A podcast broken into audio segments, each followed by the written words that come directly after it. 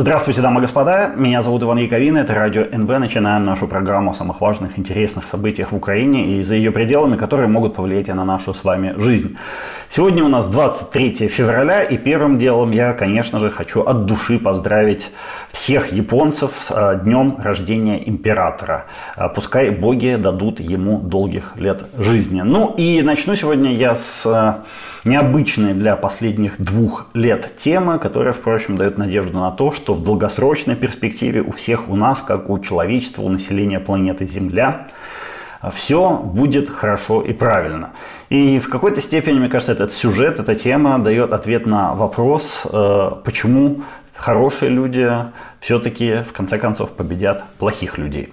Итак, сегодня ночью беспилотный посадочный модуль миссии IM-1 под названием «Одиссей» сел на поверхность Луны в районе Южного полюса, естественного спутника нашей планеты. Он, э, этот Одиссей, стал первым за полвека американским аппаратом, который успешно прилунился. До него была миссия Аполлон-17 аж в 1972 году. Тогда еще э, последний раз американцы высаживали человека, в том числе на поверхность Луны.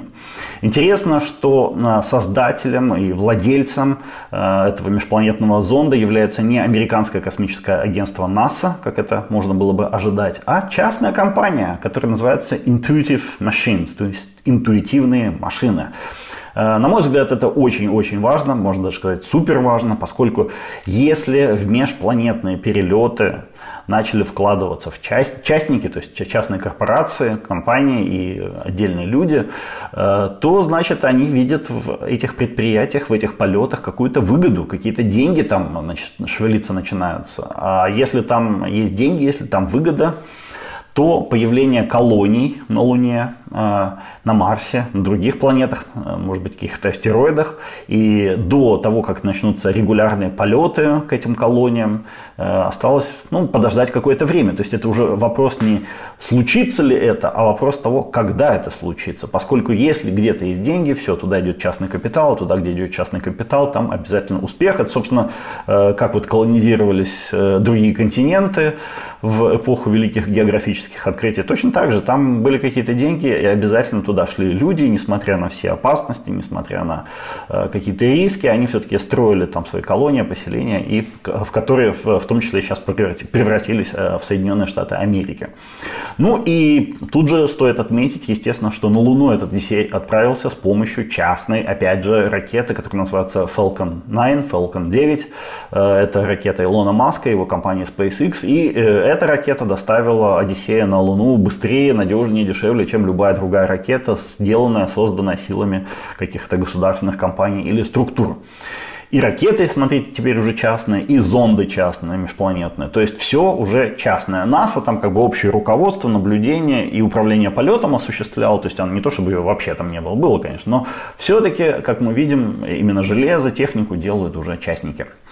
Ну и э, за посадкой Одиссея смотрела прямом эфире практически наблюдала вся Америка и значительная часть остального мира, включая меня, например. Э, в Ютубе вывелась трансляция, любой мог посмотреть. Там были, знаете, во время посадки э, неполадки со связью, э, какой-то лазер у них отключился, потом опять включился. Все очень сильно переживали, но все хорошо закончилось. Одиссей прилунился в полном порядке.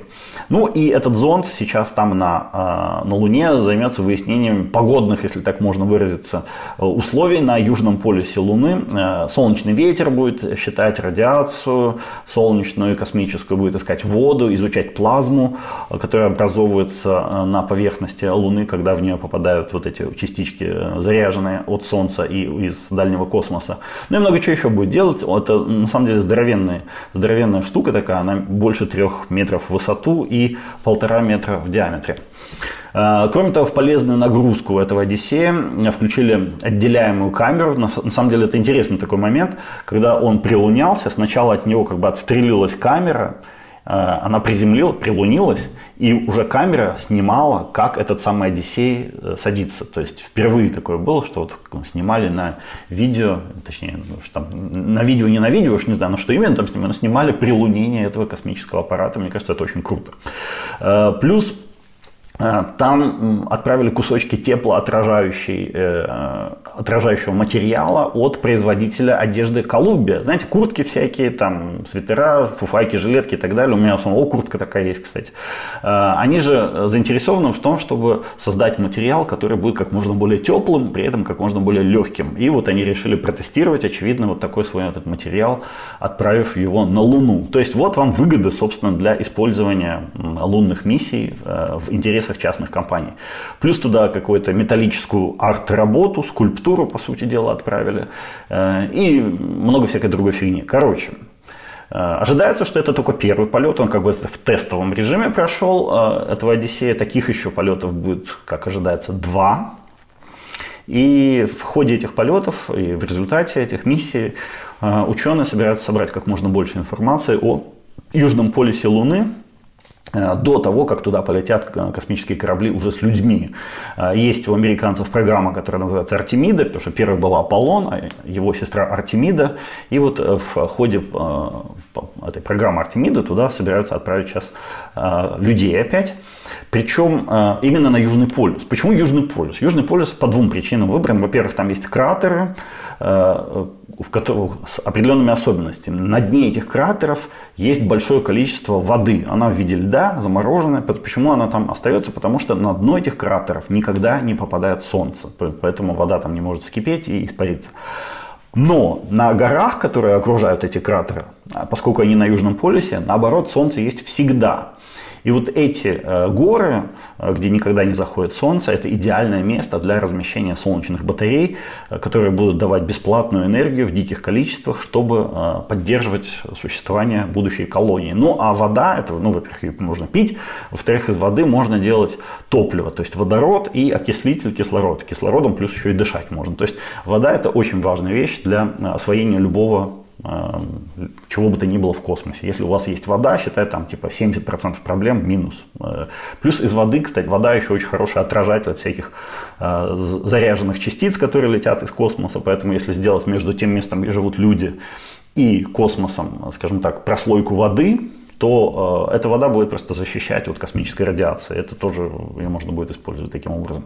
В общем, э, Южный полюс совершенно не случайно выбран. Именно туда прилетели американцы сейчас.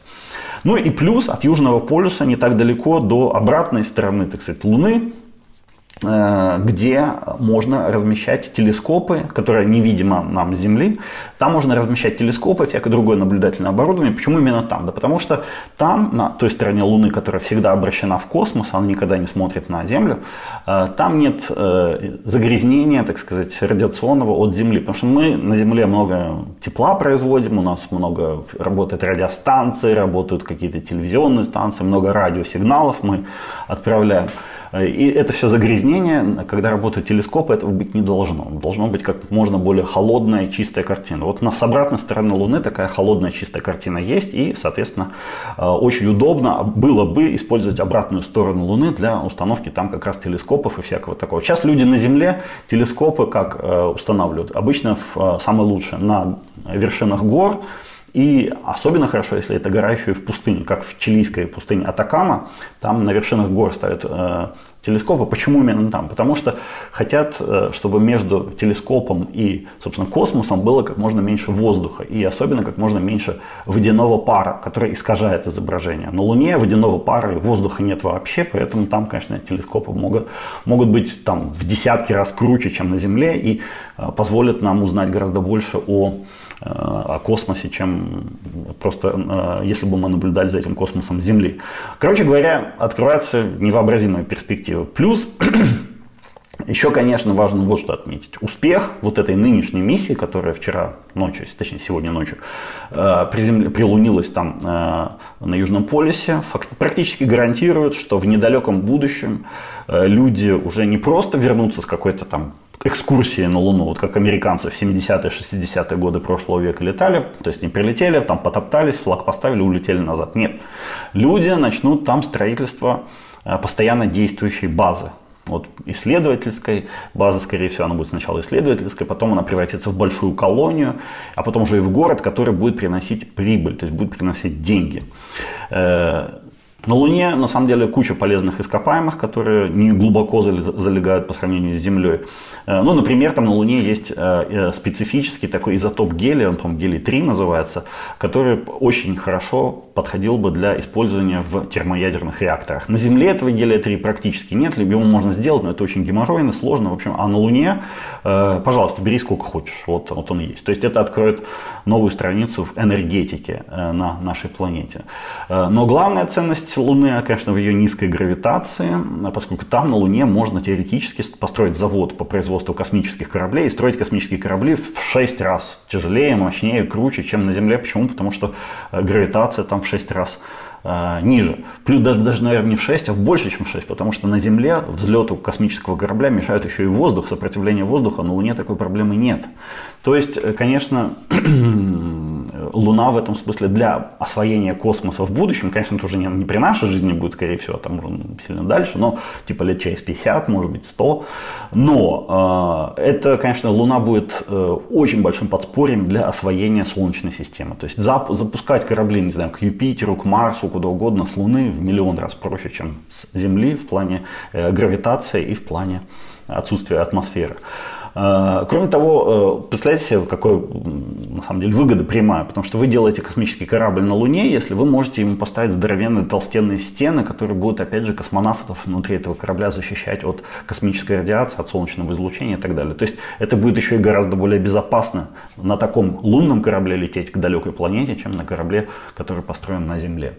То есть э, Луна, в общем, является нашими человечества воротами в глубокий космос. И эти ворота вот прямо у нас на глазах сейчас открываются, к огромному счастью.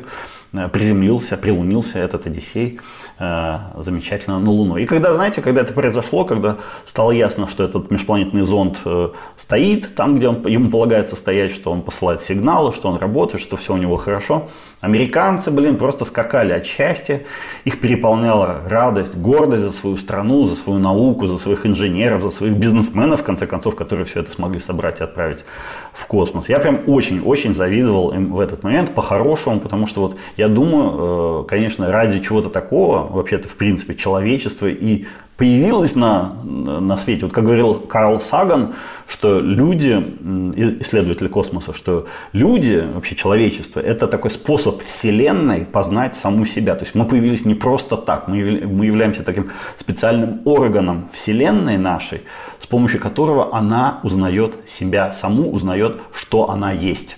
И вот мы этим должны заниматься, а не убивать друг друга или что-нибудь такое из этой серии. Но происходит, к сожалению, очень часто обратное. И э, вот смотрите, когда американцы радовались отчасти, скакали, что у них получилась эта лунная миссия, и все здесь миром завидовали, ну, по крайней мере, все нормальные люди в этом мире им завидовали, ровно в тот же самый день э, в России случилось тоже очень знаковое событие. Местный царь Владимир Путин взял в заложники уже не оппозиционера Алексея Навального, а тело убитого им же оппозиционера Алексея Навального. То есть в Одновременно это, эти события случились, просто одновременно. Э, несчастной матери этого убитого политика наконец-то показали его труп и заключение о смерти, то есть документ, бумагу, в котором написано, что Алексей Навальный умер от естественных причин. Что такое естественные причины, не сообщается, типа умер от смерти, надо полагать. Но при этом ей показали и тело, и бумагу, сказали, что отдадим и тело, и бумагу только в том случае, если она согласится похоронить своего сына, сына где-то в глуши, в тайном месте, без э, гражданской панихиды, без прощания с ним. Э, и что самое главное, чтобы это было на закрытой семейной церемонии, и чтобы при этой, на этой церемонии обязательно присутствовали сотрудники ФСБ и Следственного комитета, которые будут следить за тем, чтобы там ничего не случилось. То есть сделать такую спецоперацию ФСБшную из похорон, э, собственно, Навального. Ну, а в случае, она, конечно, сказала, нет, не, я на такое не согласна. И ей сказали, что если она откажется, будет упорствовать в своем отказе, то и будет настаивать на том, чтобы похороны оппозиционера были публичными, то его тело вынесут из морга куда-то в теплое место, чтобы оно начало гнить и разлагаться. И сказали, что время не на вашей стороне играет, потому что тела мертвых разлагаются. Причем это придумал не я, это вообще не придумка, это Владимир Путин через следователей Следственного комитета Российской Федерации сказал матери человека, которого он же сам и убил, что мы еще и тело вашего сына а бросим куда-нибудь разлагаться, если вы не согласитесь на тот формат похорон, который а, мы от вас требуем. Э, знаете, в каком-то смысле, наверное, это и есть э, сатанизм, причем в плохом смысле слова. То есть э, вот, вот что-то подобное можно назвать сатанизмом, то есть отрицание уже даже не права человека на жизнь, а право, человека, право родственников убитого человека на то, чтобы его нормально похоронить. То есть угрожать не убийством, убийством уже убили, а надругательством над телом убитого человека, угрожать его матери, чтобы добиться превращения похорон в какую-то спецоперацию ФСБ. Это, знаете, кто-то там пишет, это какие-то там антигоны, древнегреческие варианты, какие-то мифы и легенды Древней Греции, вот там, когда вот злейшие враги друг другу такое устраивали. Но, по-моему, это уже, знаете, даже не Древняя Греция, это какой-то первобытно-общинный строй. Потому что Древняя Греция была, знаете, образцом цивилизации со сравнении с э, современной Россией. Э, это первобытный общинный строй, когда там пожирали трупы друг друга, врагов там, выдергивали там какие-то, не знаю, мозги врага съедали или что-нибудь из этой серии. Э, Еще немного, и Путин действительно будет угрожать съесть тело Навального, если его мама откажется кинуть это тело в какую-то безымянную яму и там закопать ее. Я, кстати, когда тело все-таки, я думаю, рано или поздно родственники Навального получат его тело, я им советую проверить, а все ли там на месте, потому что я бы вообще нифига не удивился вот с такими вариантами, с такими подходами, что Путин там повелел отрезать ему, не знаю, там палец или ухо или что-нибудь еще и себе куда-нибудь в коллекцию на память э, присобачить. То есть это же абсолютнейший сатанизм. Вот, кстати, прав был, в который раз убеждает, что прав был шаман Александр Габышев, мой любимый, наверное, околополитический российский персонаж, который говорил, что Кремле засел демон из Нижнего мира, который пришел в мир средний, то есть в наш мир, для того, чтобы уничтожать, взрывать, насиловать, убивать, грабить все живое. То есть его ненависть вызывает не какие-то политические убеждения или национальные интересы или что-то еще. Его, ненависть вызывает сама жизнь как таковая, то есть процесс существования, так сказать, организованного плоти, сущности. Да? То есть его жизнь бесит, он хочет жизнь в любых ее проявлениях ликвидировать, уничтожить, растоптать. А даже если эта жизнь э, остается, так сказать, в виде тела, то тело тоже нужно, чтобы оно сгнило, чтобы оно прекратило существовать. Это абсолютнейший какой-то некромантия какая-то. Сложно придумать даже нормальное слово для того, что происходит. И Вот это абсолютно дичь какая-то с угрозами в адрес трупа оппозиционера, вот эта дремучая некромантия реально, она происходит ровно в тот день, когда американцы отправляют на Луну и сажают на Луне частный межпланетный э, зонд научный. Вот в этих двух новостях, в этих двух историях и сюжетах, мне кажется, как в капле воды отражается внутреннее содержание, в, э, образ мысли – и образ двух картин будущего, двух систем, российской, американской или российской, западной. Потому что в одной там э, садизм, сатанизм, полуразложившиеся зомби, какое-то пожирание трупов, неизвестно что еще, а в другой покорение космоса, наука, радость, счастье людей от того, что там открываются новые горизонты, новые перспективы. Вот именно это сейчас и является собой Россия, с одной стороны, и Соединенные Штаты, и шире весь э, Запад. Ну и э, то, что происходит, это, конечно, не знаю, за пределами моего понимания, но в общем в России, знаете, уже даже особо никто не удивляется. Все только сидят и ждут. Интересно, что дальше будет. Вот реально начнет Путин жрать э, тело убитого оппозиционера или, или все-таки э, просто сгнист, э, даст ему сгнить и вернет родителям. Непонятно, чуть ли не ставки ставят. Это, конечно, поразительная история. И вот эти два сюжета про космос и про тело, странным образом объединились на два дня назад, когда вдова Навального Юлия и его дочка Даша а, встретились э, в Сан-Франциско с Джозефом Байденом и обсудили с ним всю эту ситуацию, складывающуюся вокруг оппозиционера. Ну и после этой встречи, по результатам этой встречи, Байден сказал, что его там типа поразило мужество э, значит, этих женщин, сказал, что он э, с уважением к ним относится и, и надеется, что они будут продолжать дело самого Алексея Навального. А также он сказал, что уже 23 февраля он введет санкции против Российской Федерации вообще и Владимира Путина лично. Э, цитирую По «Медузе», что, какие санкции имеются в виду? Во-первых, Белый дом объявил о введении 500 новых санкционных мер против Российской Федерации, связанных с войной в Украине и со смертью Алексея Навального. Э, ограничения будут нацелены на российский финансовый сектор, оборонно-промышленный комплекс, на участников сети закупок и лиц, уклоняющихся от санкций, а также на ответственных за тюремное заключение Навального и самого Владимира Путина. И об этом, собственно, пишут в э, пресс-релизе Белого дома. Кроме того, новые экспортные ограничения будут э, введены в отношении почти 100 организаций, оказывающих поддержку российской военной машине. Э, в заявлении также говорится, что Белый дом принимает меры по дальнейшему сокращению энергетических доходов России. Ну и Байден также заявил, что санкции эти будут гарантировать, что Путин заплатит еще более высокую цену за свою агрессию за рубежом и за репрессии внутри Российской Федерации. Он также добавил, что поручил своей команде усилить поддержку гражданского общества, независимых средств массовой информации, тех, кто борется за демократию во всем мире.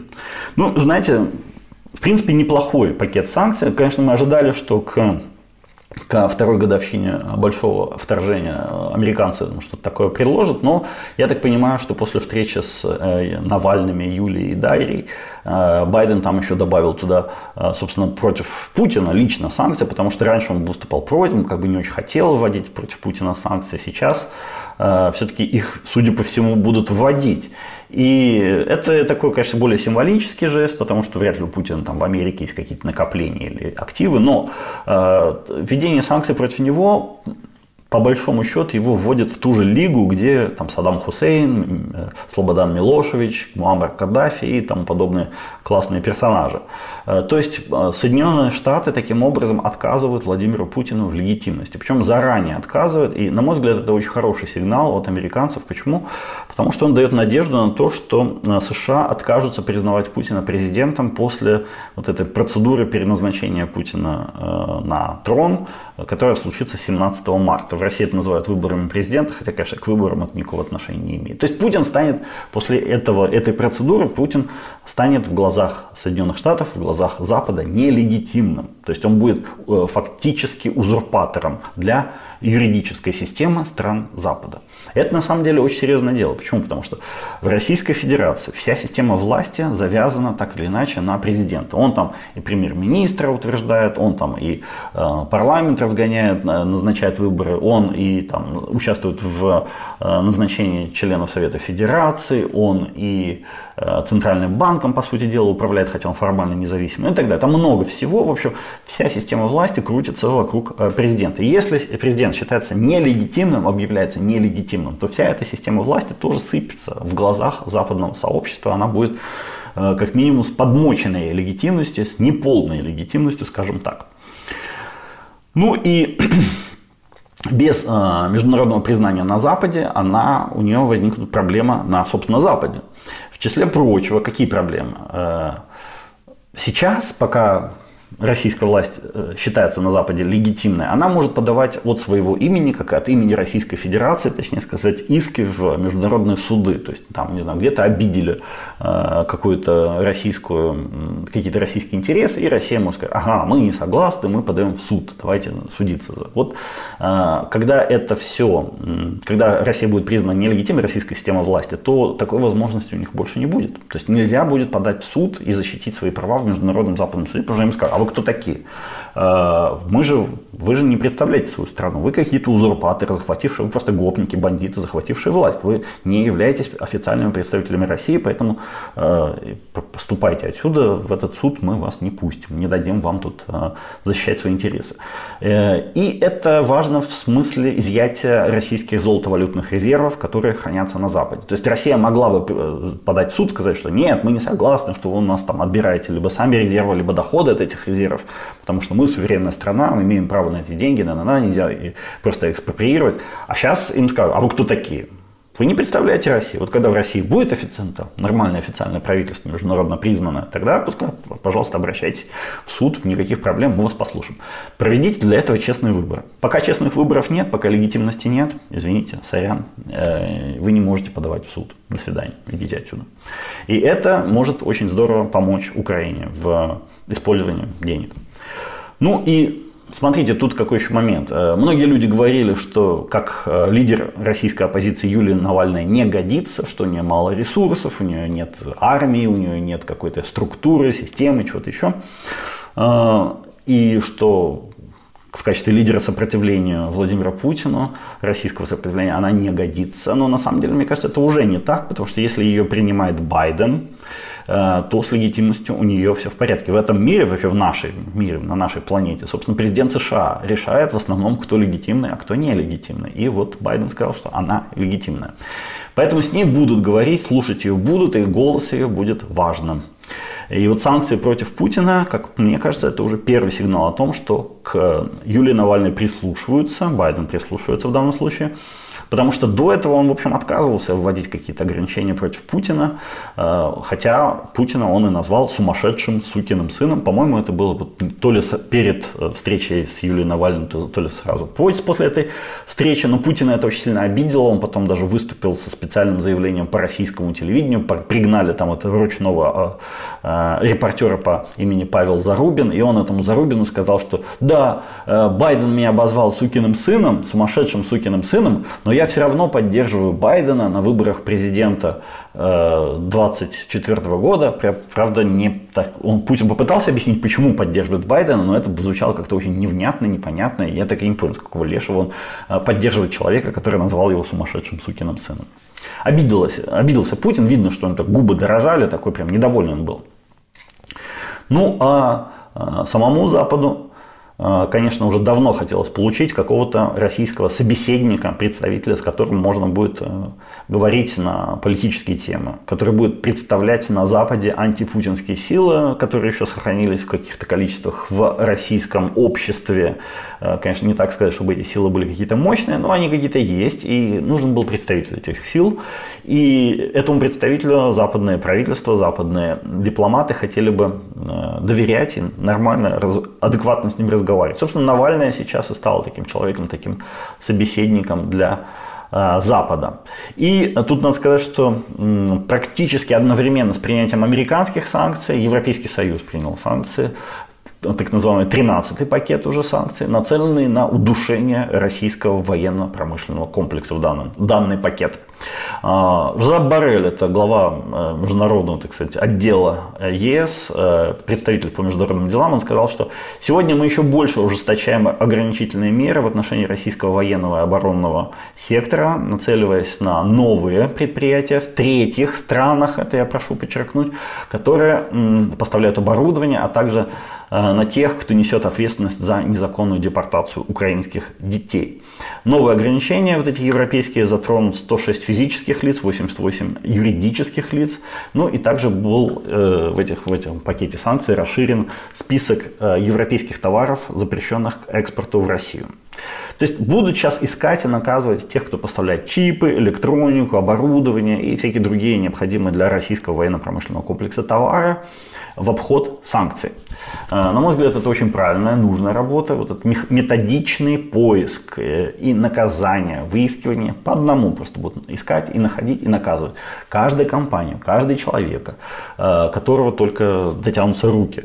Все эти люди, которые занимаются вот этими незаконными поставками всякой всячины в России, должны знать, должны быть уверены, что до них рано или поздно доберутся. Они должны бояться этого. Конечно, все дырки этими санкциями заткнуть не получится. Но обязательно нужно сделать так, чтобы э, цена переправки любой контрабанды в Россию э, была заоблачной, чтобы России пришлось платить колоссальные деньги за поставку какого-то копеечного микрочипа. Это хорошие санкции, это правильные санкции, я их полностью одобряю и поддерживаю. Но ну, а вообще, э, в последнее время, на мой взгляд, Европа стала себя вести намного более активно, чем ранее, в смысле помощи Украине. И я думаю, что, знаете, скажу так, я думаю, что эта помощь будет только нарастать. А почему она будет нарастать сейчас? И давайте я расскажу в следующей части. Там еще и про Хаймерсы поговорим, про ситуацию на фронте и про многое другое. Продолжаем разговор. Иван Яковина, Радио НВ. В первой части я рассказывал о новой миссии, лунной миссии американцев, успешно, которая она состоялась, э, о санкциях, которые вводят США и Европа против Российской Федерации в связи с убийством Навального и продолжающейся войной э, в Украине. Ну и кроме э, того, я хочу рассказать сейчас, почему Европа в последнее время начала действовать гораздо более активно, чем раньше в деле поддержки Украины. Смотрите, что происходит. Датчане сейчас сказали, что вопрос с самолетами F-16 продвигается продвигается и, вероятнее всего, будет решен в, к лету, хотя раньше мы ожидали, что в марте, ну ладно, хотя бы к лету, хоть как-нибудь, тоже давайте эти самолеты. А в Германии парламент Бундестаг принял а, закон о выделении, о передаче Украине дальнобойного оружия. Что за оружие, не говорят, но, вероятнее всего, имеется в виду ракеты «Таурус», предназначенные в том числе для уничтожения сложных э, таких укрепленных бетонных конструкций, коими, например, является мост э, через Керченский пролив. Э, то есть это очень хорошая, полезная вещь. Ну и в странах Балтии сейчас вводят ограничения на пересечение границы с Россией. Латвия и Эстония перекрывают границу для разных категорий, так сказать, россиян. А Литва сейчас запретила высадку на своей территории из транзитного поезда, который идет из Москвы в Калининград. На мой взгляд, в идеале вообще странам Балтии надо полностью закрывать свою границу с Российской Федерацией, потому что Россия уже совершенно четко нацелилась на вторжение в одну из этих стран или сразу во все три. А, я так понимаю, что балтийцы, балтийцы это понимают, они строят укрепления сейчас, в том числе на границе с Россией, но главное, они, в общем, начали понимать, что Путин не остановится, и что если все у него получится в Украине, то он обязательно пойдет дальше, и более того, он пойдет э, на страны Балтии войной, даже, скорее всего, в том случае, если в Украине у него будет не все, слава богу. Например, газета «Бильд» э, напечатала план, э, россиян на, э, план россиян нападения на как раз страны Балтии. Там, в числе прочего, говорится о том, что хотят россияне перерезать Свалкский э, коридор. Это маленький такой перешеек, связывающий э, тол, как бы шириной в 100 километров, связывающий Э, Польшу и Литву и, соответственно, отделяющий Калининградскую область России от Беларуси. То есть, скорее всего, вот этот коридор станет основной целью удара российских и или белорусских войск. Кроме того, россияне, скорее всего, попытаются захватить какие-то города и населенные пункты с большим количеством русскоговорящего населения. Ну, например, Нарва таким городом является в Эстонии. Я думаю, что и в Латвии наверняка тоже какие-то такие города есть. Плюс для россиян очень важно получить доступ к э, портам на Балтийском море, например, к Венспилсу. Потому что э, этот порт является одним из главных для экспорта нефти и нефтепродуктов. Ну, в общем, есть свои интересы у россиян в странах Балтии, но самое главное, это подозреваю, что они собираются использовать э, свое вторжение в Латвию, Литву Эстонию для торга с Западом насчет Украины.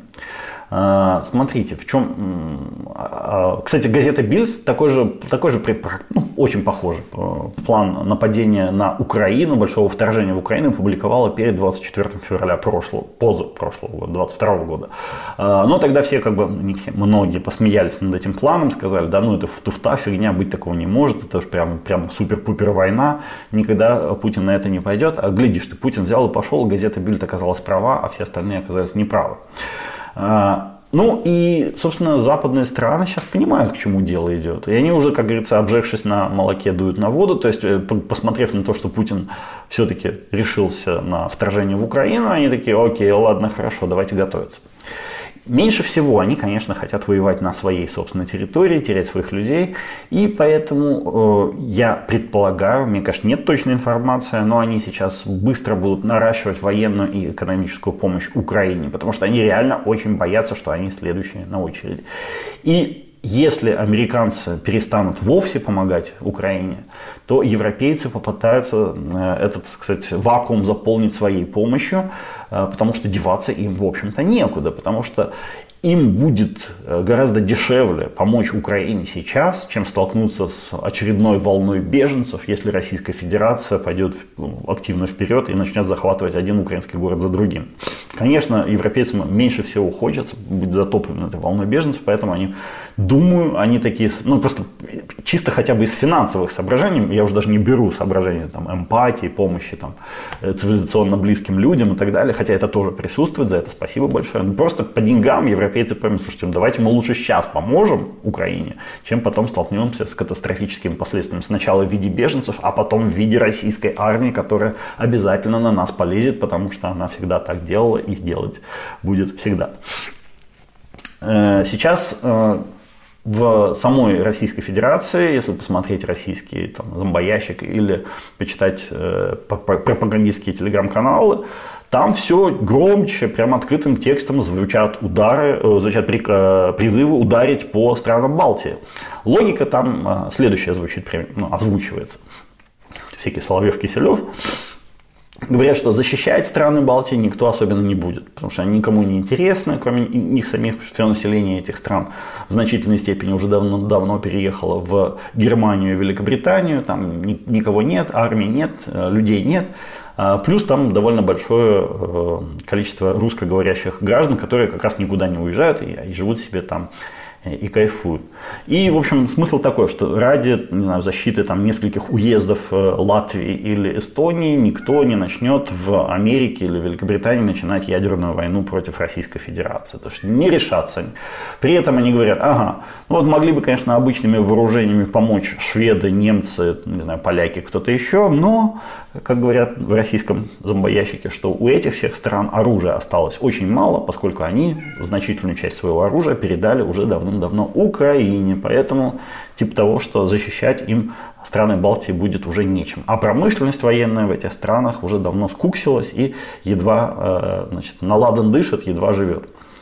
Кроме того, российская армия сейчас, э, хоть с отрицательным, но все равно очень большим боевым опытом, то есть послед, ну, последние два года российские генералы, российские командиры тоже кое-чему научились. Нельзя сказать, что они прям совсем пустоголовые. Нет, они понимают, видят, как э, идет война в современных условиях. Э, они более, я думаю, даже подготовлены для ведения войны в современных условиях, чем те же натовские генералы, которые в лучшем случае там где-то с талибами толкались и не участвовали в полномасштабной войне против крупного противника. Плюс у э, НАТО у НАТО нет ФПВ-дронов, то есть, можно сказать, важнейшего оружия на данный момент. Вот того самого оружия, которое просто меняет ход боевых действий на линии фронта сейчас. А у российской армии ФПВ-дронов огромное количество. Плюс, если у НАТО, может быть, есть ФПВ-дроны, но нет э, систем радиоэлектронной борьбы для подавления этих. То есть, как бы у стран Запада, у армий стран Запада нет иммунитета против вот этой новой болезни.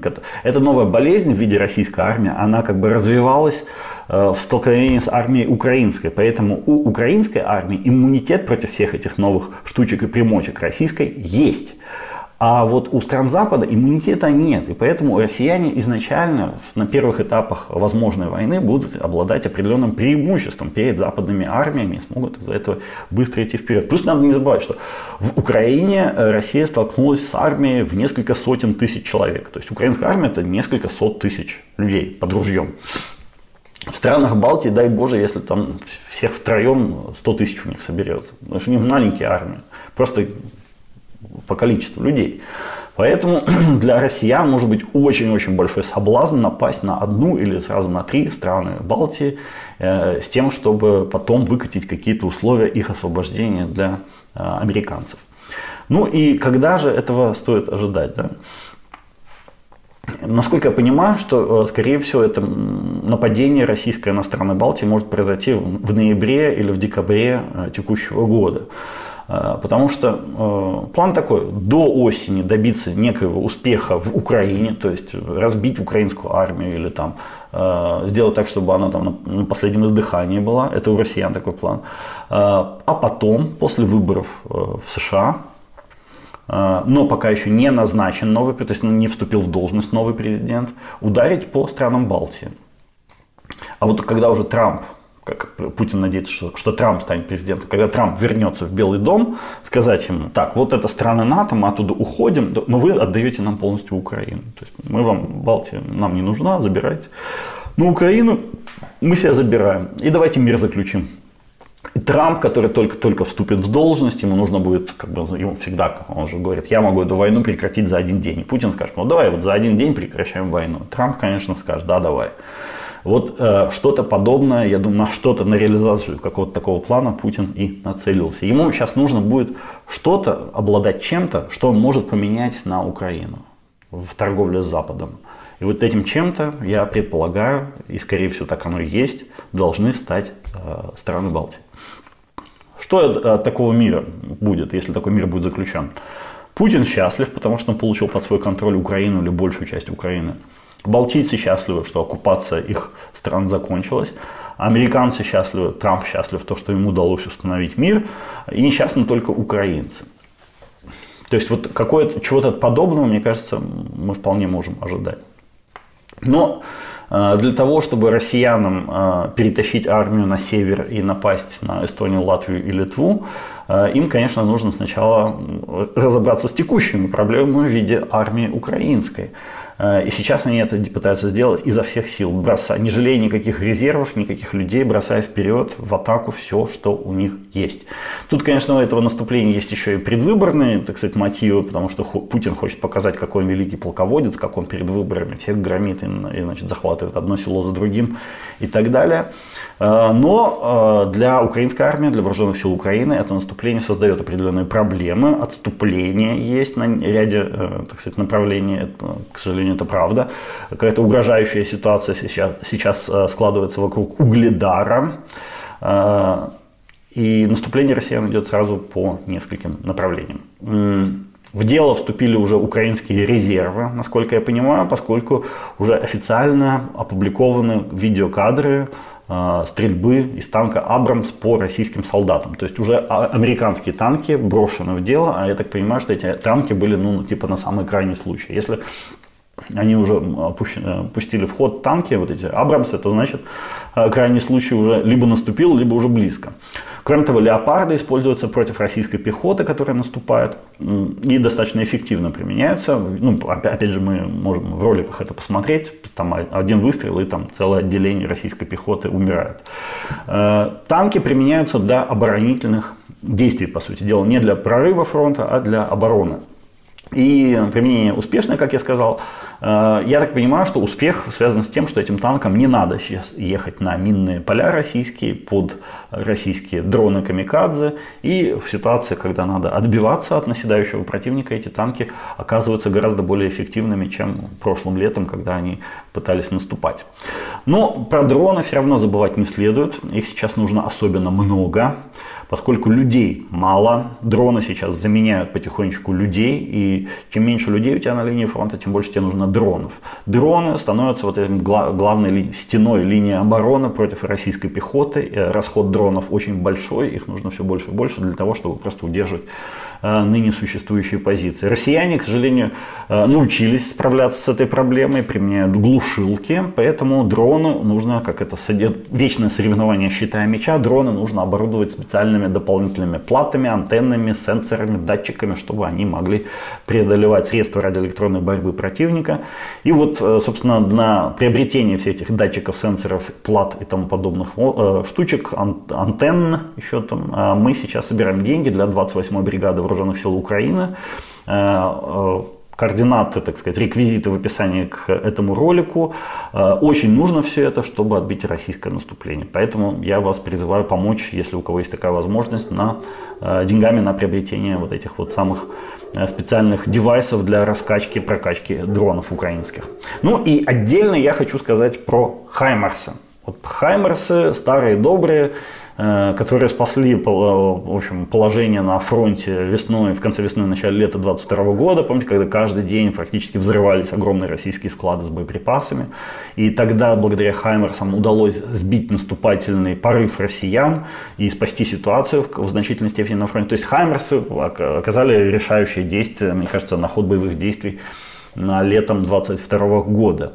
Но сейчас на какое-то время они, так сказать, отошли на второй план. Однако вот последние несколько недель, наверное, мы видим буквально расцвет, ренессанс применения Хаймерсов снова и снова. Каждую неделю приходят новости об уничтожении какого-то важного объекта или какой-то группы, э, большой группы российской пехоты. Это не считая тех случаев, когда показаны э, факты уничтожения там, либо ракетной установки, либо какой-нибудь гаубицы, либо чего-нибудь еще из этой серии. Вчера новость была из Херсонской области, там на полигоне около города Олежки э, были уничтожены больше 60 российских военнослужащих. До этого в Луганской, в Донецкой области была аналогичная история, до этого была еще и в Луганской.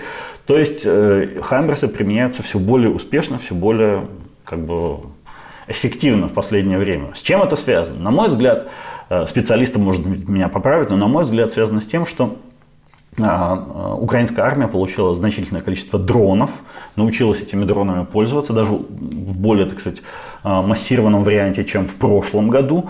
То есть дроны летают везде и всегда. И за счет этого Э, идет более качественное обнаружение и более частое обнаружение э, целей и передача координатов цели э, операторам, собственно, Хаймерсов. То есть Хаймерсы остались теми же, какими и были, но появилось гораздо больше и гораздо лучше глаз в небе. То есть вот этих самых дроны стали повсеместными, и за счет этого вы обнаруживать цели и передавать координаты целям этих целей на Хаймерса стало гораздо проще, и это событие стало происходить гораздо чаще. А, в хорошую погоду дроны обнаруживают малейшее шевеление сейчас за там, несколько километров, и туда сразу прилетает ракета. А, плюс надо еще, конечно, отметить то, что операторы украинские дронов, то есть дроноводы эти, которые в очках сидят и следят, э, они стали, конечно, гораздо более опытными и, и замечают сейчас сразу, если где-то там есть какая-то интересная, вкусная цель для, собственно, хаймерсов. Э, собственно, э, я так понимаю, что вот массированное применение дронов в связке, в сочетании с дальнобойностью и высокоточностью хаймерсов э, дадут уже просто очень серьезный, прям мощный эффект весной, которая вот-вот наступит когда распогодится и когда прятаться от дронов российским войскам станет сложнее. А, кроме того, сейчас еще активнее, все, все более активно применяются дроны с тепловизорами. Это вообще сказка, эти дроны с тепловизорами даже часто и плохая погода не помеха. В общем, Хаймерсы сейчас э, в связи с развитием, опять же, дронов, вот сколько мы говорим про эти дроны, вот благодаря дронам даже старое оружие начинает играть новыми красками. А, Хаймерсы получают второе дыхание.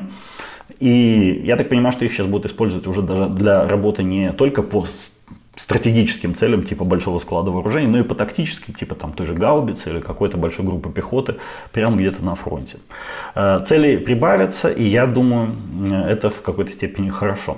Еще э, важный, важный сюжет, о котором надо сказать несколько слов. В Приднестровье готовится какая-то заваруха. То есть она будет уже абсолютно точно, еще пока не очень понятно, какая именно, но будет она это железно. Как известно, 29 февраля Владимир Путин будет выступать со своим традиционным ежегодным посланием к Федерации Федеральному собранию России, то есть э, к парламенту. И в за день до этого, 28 февраля, в э, столице так называемого Приднестровья, в Тирасполе, созывают съезд депутатов всех уровней, как это называется. То есть туда приедет, э, там будет местный парламент заседать, а также какие-то районные, городские, сельские советы со всего этого Приднестровья несчастного. Вот этот так, Курултай собирается принять некое судьбоносное решение. Что за решение, всем плюс-минус понятно. Они, в общем, этого особо даже не скрывают. Они попросятся попросят Путина о том, чтобы он включил Приднестровье в состав Российской Федерации. Э, естественно, сами по своей инициативе они такие дела не делают. И им была дана команда сделать это все из Москвы. То есть они хотят, э, чтобы Россия, возможно, вполне возможен план такой, они 28 числа просят принять их в состав России, и 29 февраля в своем выступлении Путин говорит, что территория России увеличилась на еще один регион, и вот вам, пожалуйста, еще и Приднестровье теперь в составе России. Э, может он такое сказать? Может, потому что он уже много раз такое говорил. И, соответственно, Украине нужно э, быть готовой. Кстати, Украина могла бы положить конец этому собранию, съезду депутатов всех уровней с помощью нескольких ракет Хаймерсов. Я думаю, в принципе, это можно этот вопрос решить. Если Молдова, например, попросит о чем-то таком. Э, ну и вообще, конечно, давно, давно пора ликвидировать этот странный гнойник э, в тылу Э, который, в общем не скрывал своего намерения поучаствовать в оккупации Украины, в оккупации Одесской области, э, когда все начиналось два года назад, вот это большое вторжение, когда началось, тогда, в общем, приднестровцы особо не скрывали, что да, мы собираемся оккупировать Одесскую область. У Российской Федерации в Приднестровье примерно 5 тысяч солдат и офицеров. И, как я понимаю, с помощью Хаймерсов, F-16 это воинство можно разбить достаточно быстро, поскольку у Украины в Одесской области там ну, не менее 20 тысяч э, солдат и офицеров. То есть э, можно быстро победить в этой войне, как мне кажется, в этом провести такую спец, специальную военную операцию, да, как говорит Путин и, получить в обменный фонд несколько тысяч человек. Я уже молчу о военных трофеях и самое главное о ликвидации вот этого очага напряженности, нестабильности в тылу, прямо на западной границе Украины. Э, это разумное, логичное было бы движение, как мне кажется, поскольку наносить удар нужно туда, где у врага самое слабое место, не туда, где сильное место. Приднестровье для России место слабое. Это российский форпост. Я вообще иногда сложно понять, что он вообще там делает, почему до сих пор существует. Наверное, конечно, есть какие-то соображения, но понять это действительно странно, а, сложно. Ну и Молдова с Румынией тоже, наверное, могли бы помочь в э, прекращении существования этого странного анклава ну, хотя бы каким-то обеспечением, снарядами, чем-то еще, а потому что и Молдова, и Румыния точно так же заинтересованы в ликвидации Приднестровья как пророссийского такого образования на теле Молдовы, как и Украина. Может быть, даже они в этом заинтересованы больше. Вот на этой оптимистической ноте сегодня у меня все. Меня зовут Иван Яковина. Да пребудет с вами сила. Пока-пока.